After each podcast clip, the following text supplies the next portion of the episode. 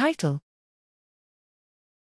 Drug Target Identification in Triple Negative Breast Cancer Stem Cell Pathways, a computational study of gene regulatory pathways using Boolean networks. Abstract.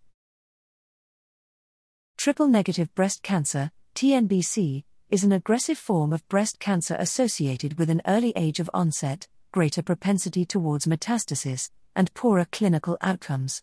It accounts for ten percent to twenty percent of newly diagnosed breast cancer cases and disproportionately affects individuals from the African American race. While T N B C is sensitive to chemotherapy, it is also prone to relapse. This is because chemotherapy successfully targets the primary T N B C tumor cell but often fails to target the subpopulation of T N B C stem cells. T N B C stem cells display cancerous traits such as cell cycle progression, survival, proliferation, apoptosis inhibition, and epithelial mesenchymal transition.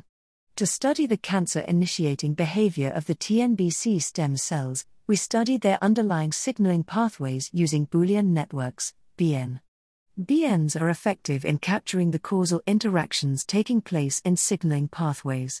We built the B N from the pathway literature and used it to evaluate the efficacies of eleven targeted inhibitory drugs in suppressing cancer-promoting genes.